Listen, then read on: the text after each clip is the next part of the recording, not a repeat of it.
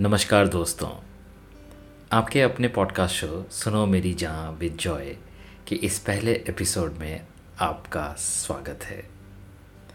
मैं हूँ आपका हम सफ़र जॉय, और इस पॉडकास्ट शो में मैं आपके साथ तय करूँगा चंद लम्हों का वो सफ़र, जिसमें हम ज़िंदगी को थोड़ा बेहतरीन बनाने की, उसे थोड़ा सा बेहतर जीने की कोशिश करेंगे। योगेश जी ने आनंद मूवी में गाना लिखा था। जिसके बोल थे, ज़िंदगी कैसी ये पहेली हाय, कभी तो हंसाए, कभी ये रुलाए। ये शो ज़िंदगी की पहेली को सुलझाने का मेरी तरफ़ से एक छोटा सा प्रयास है। मेरा मानना है कि अगर हम ज़िंदगी को थोड़ा सा बेहतर समझ सकते हैं, तभी हम इसे थोड़ा सा बेहतर जी पाएँगे। और ज़िंदगी को थोड़ा सा बेहतर समझने का और फिर उसे थोड़ा सा बेहतर जीने का एक इफ़ेक्टिव तरीका है सक्सेसफुल या कामयाब लोगों की ज़िंदगी के सफ़र को जानना और उनसे सीख लेकर उसे अपनी ज़िंदगी में अपनाना। भले ही हम सबका सफ़र अलग है, यूनिक है, फिर भी हम एक दूसरे की ज़िंदगी से काफ़ी कुछ सीख सकते हैं। एक दूसरे का हम सफ़र बन सकते हैं, दोस्त बन सकते हैं, सहारा बन सकते हैं। तो क्या आप मेरे साथ इस इंटरेस्टिंग जर्नी के लिए तैयार हैं? आई तो जस्ट कांट वेट चलिए, आज का ये सफ़र शुरू करते हैं। ज़िंदगी एक सफ़र है सुहाना, यहाँ कल क्या हो, किसने जाना। किशोरदा का ये गाना हम सबने सुना होगा। दोस्तों, मेरा ये मानना है कि ज़िंदगी के इस सफ़र में आपका सूटकेस डिसाइड करता है कि आपकी यात्रा सुहानी रहने वाली है या नहीं। किसी भी सफ़र के लिए कुछ चीज़ें बहुत ही ज़रूरी होती हैं, जिसे एसेंशियल्स कहते हैं। ये वो सामान है जिसके बिना हर सफ़र अधूरा है। जिसको हम किसी भी कीमत पर अवॉइड नहीं कर सकते हैं। सही एसेंशियल्स का चुनाव डिसाइड करती है कि हमारी ज़िंदगी का ये सफ़र कैसे बीतेगा। बेहद ही इंपॉर्टेंट वो चीज़ जिसके बिना आपकी पैकिंग इनकम्प्लीट है। बहुत ही ख़ास और बेहद ज़रूरी जिस एसेंशियल सामान की बात मैं यहाँ कर रहा हूँ, वो है हमारे ख्याल, हमारी सोच। बहुत ही सक्सेसफुल लोगों का मानना है कि ज़िंदगी एक ख्याल है, एक सोच है। हम जैसे ख्याल रखते हैं, हमारी ज़िंदगी हु बहू वैसे ही उभर कर आती है। हमारे ख्याल अगर मायूसी से भरे हैं, उदासी से भरे हैं तो हमारी ज़िंदगी भी वैसे ही उदासी भरी, मायूसी से भरी रहती है। और अगर हमारे ख्यालात उत्साह और उम्मीद से भरे हैं, खुशियों से भरे हैं पॉजिटिविटी से भरे हैं तो हमारी ज़िंदगी भी आज नहीं तो कल वैसे ही रंग में ढल जाती है। अब आप सोच रहे होंगे कि क्या ये मुमकिन है? वाकई में क्या ये पॉसिबल है? क्या किसी ने ऐसा किया है अपनी ज़िंदगी के साथ? क्या ख्याल बदलने से किसी की ज़िंदगी बदली है? मैं जानता हूँ आपके जहन में ये सब सवाल चल रहे होंगे, क्योंकि बात ही कुछ चौंका देने वाली है। दोस्तों, आपको सुनकर यह हैरानी होगी कि इन सभी सवालों का जवाब हाँ है। एक्सपर्ट्स की सुने तो ये बिल्कुल सच है कि आप अपने विचारों से, अपनी सोच से, अपनी ज़िंदगी बदल सकते हैं, अपने हालात बदल सकते हैं, अपनी किस्मत बदल सकते हैं। यकीन नहीं होता? मैं समझ सकता हूँ कि इस बात को मान लेना आसान नहीं। मुझे भी बहुत वक्त लगा था इस चीज़ को समझने या मान लेने में। मैं भी सोचता था, अगर ऐसा होता तो क्या सबकी ज़िंदगी सुधर नहीं गई होती अब तक? मुझे बहुत बाद में जाके समझ आया कि ज़िंदगी का सफ़र उतना भी मुश्किल नहीं, अगर आपका सूटकेस ठीक से पैक हो। आपके सूटकेस में वो एसेंशियल सामान हो, जिससे आप नामुमकिन को भी मुमकिन कर सकते हैं। चलिए जानते हैं कैसे ये मुमकिन है और कैसे कुछ लोगों ने अपने ख्याल और सोच के दम पर ना सिर्फ़ अपनी ज़िंदगी बदली, बल्कि दुनिया में लाखों लोगों को अपने सक्सेस से चौंका भी दिया और प्रेरित भी किया। मैं खुद ही इनकी ज़िंदगी के इस पहलू के बारे में जानकर आश्चर्यचकित रह गया था। आज के इस खास एपिसोड में मैं आपसे जिस अमेजिंग पर्सनैलिटी की ज़िंदगी के बारे में बातचीत करना चाहूँगा, उनका नाम पूरे विश्व में बच्चा बच्चा जानता है और उनकी कंपनी के बनाए प्रोडक्ट्स हम ओन करते हैं या फिर ओन करना चाहते हैं। हाँ दोस्तों, मैं इस सदी के सबसे इन्फ्लुएंशियल बिज़नेस पर्सनैलिटीज़ में से एक स्टीव जॉब्स की बात कर रहा हूँ। ये किसी को बताने की ज़रूरत नहीं कि स्टीव जॉब्स कितने टैलेंटेड और कितने सक्सेसफुल बिजनेसमैन रहे हैं। उनके बनाए प्रोडक्ट्स और कंपनीज़ की चर्चा पूरे विश्व में होती है। उनकी बनाई कंपनी एप्पल विश्व की सबसे बड़ी कंपनीज़ में से एक है। मगर दोस्तों, क्या हमेशा से स्टीव जॉब्स एक सक्सेसफुल पर्सनालिटी रहे हैं या रहे थे? क्या उनकी ज़िंदगी हमेशा खुशियों से भरी थी? मुझे लगता था कि स्टीव जॉब्स को भला क्या प्रॉब्लम हो सकता है। जब उनकी ज़िंदगी के बारे में जाना, तब पता चला मैं कितना गलत था। स्टीव जॉब्स की ज़िंदगी एक रोलर कोस्टर राइड जैसी रही, जिसमें ना जाने कितने उतार चढ़ाव आए। चलिए थोड़ा डीप डाइव करते हैं और जानते हैं कि स्टीव जॉब्स को द स्टीव जॉब्स किन हालातों ने बनाया। उनकी ज़िंदगी के कुछ बेहद ही नाजुक लम्हों को थोड़ा नज़दीक से जानते हैं। मुझे यकीन है, अब दंग रह जाएँगे। स्टीव जॉब्स के बायोलॉजिकल पेरेंट्स बहुत ही गरीब थे और उनको लगा कि वो स्टीव की परवरिश ठीक से नहीं कर पाएँगे और उन्होंने छोटे से बच्चे को एडॉप्शन के लिए दे दिया।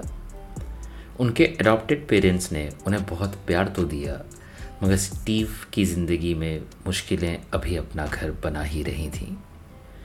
उनके अडॉप्टेड पेरेंट्स ने बड़ी मुश्किल से स्टीव को कॉलेज भेजा तो सही मगर स्टीव पढ़ाई पूरी नहीं कर पाए।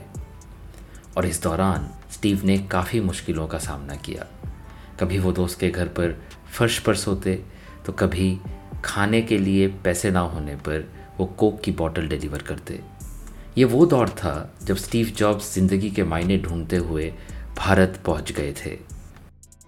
वो नीम करोली बाबा से ज़िंदगी के बारे में, अपने वजूद के बारे में जानना चाहते थे। अनफॉर्चुनेटली उनकी मुलाकात बाबा से हो ना पाई।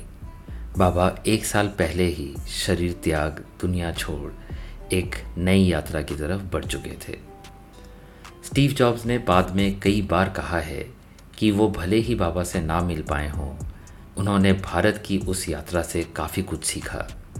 इस यात्रा ने उनकी सोच बहुत हद तक बदल दी थी।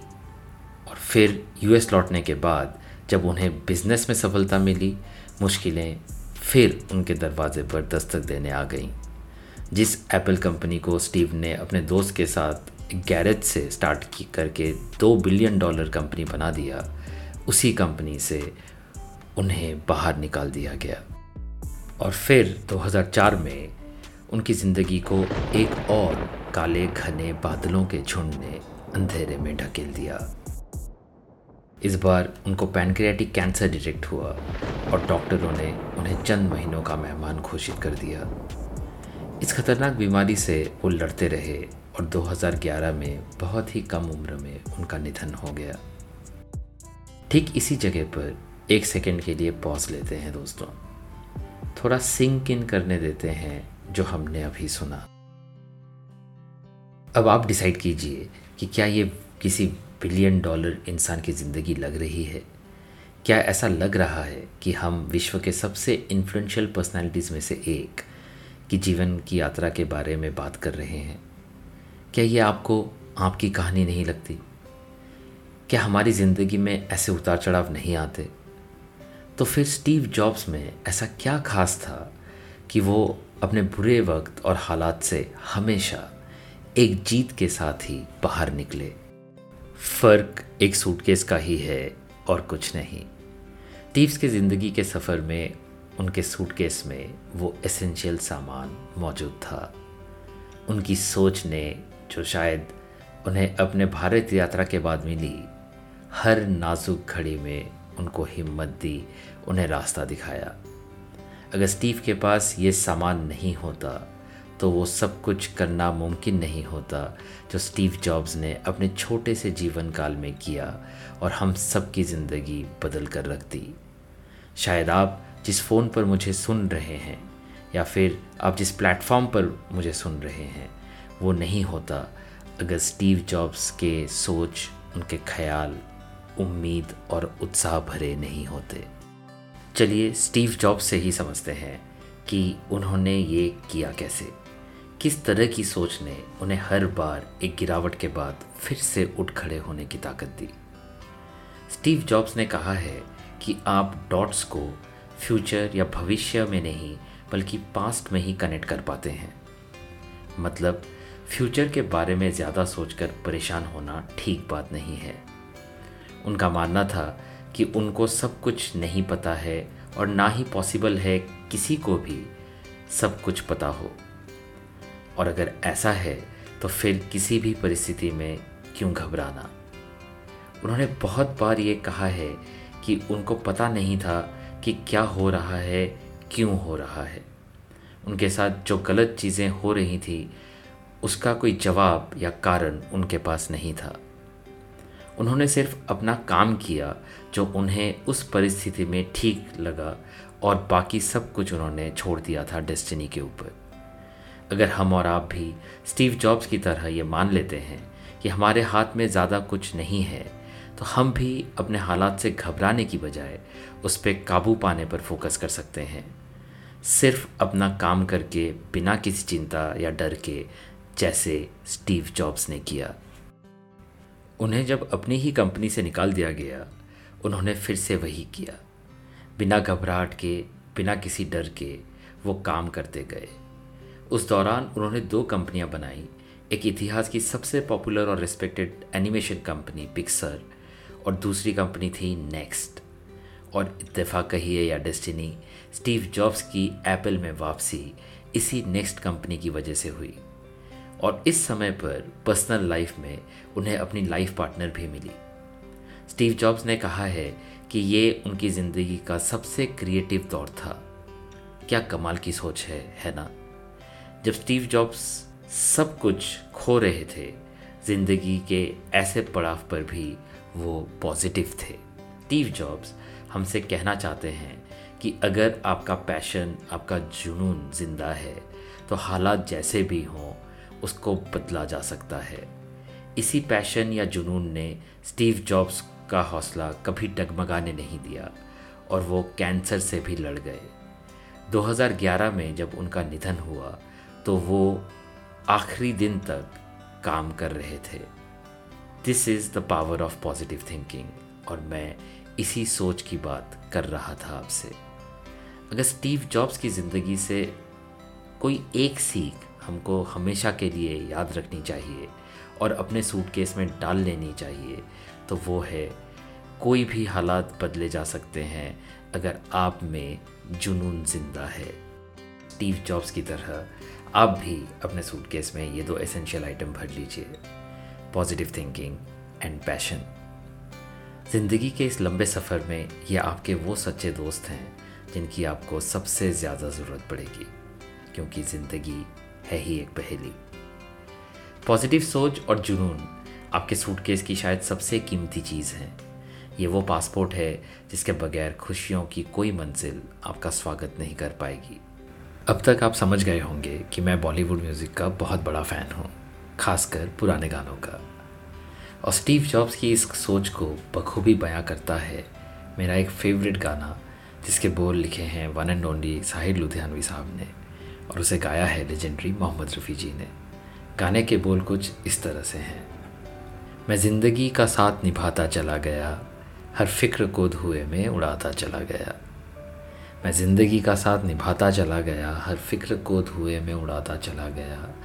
बर्बादियों का सोच मनाना फिजूल था। बर्बादियों का सोच मनाना फिजूल था।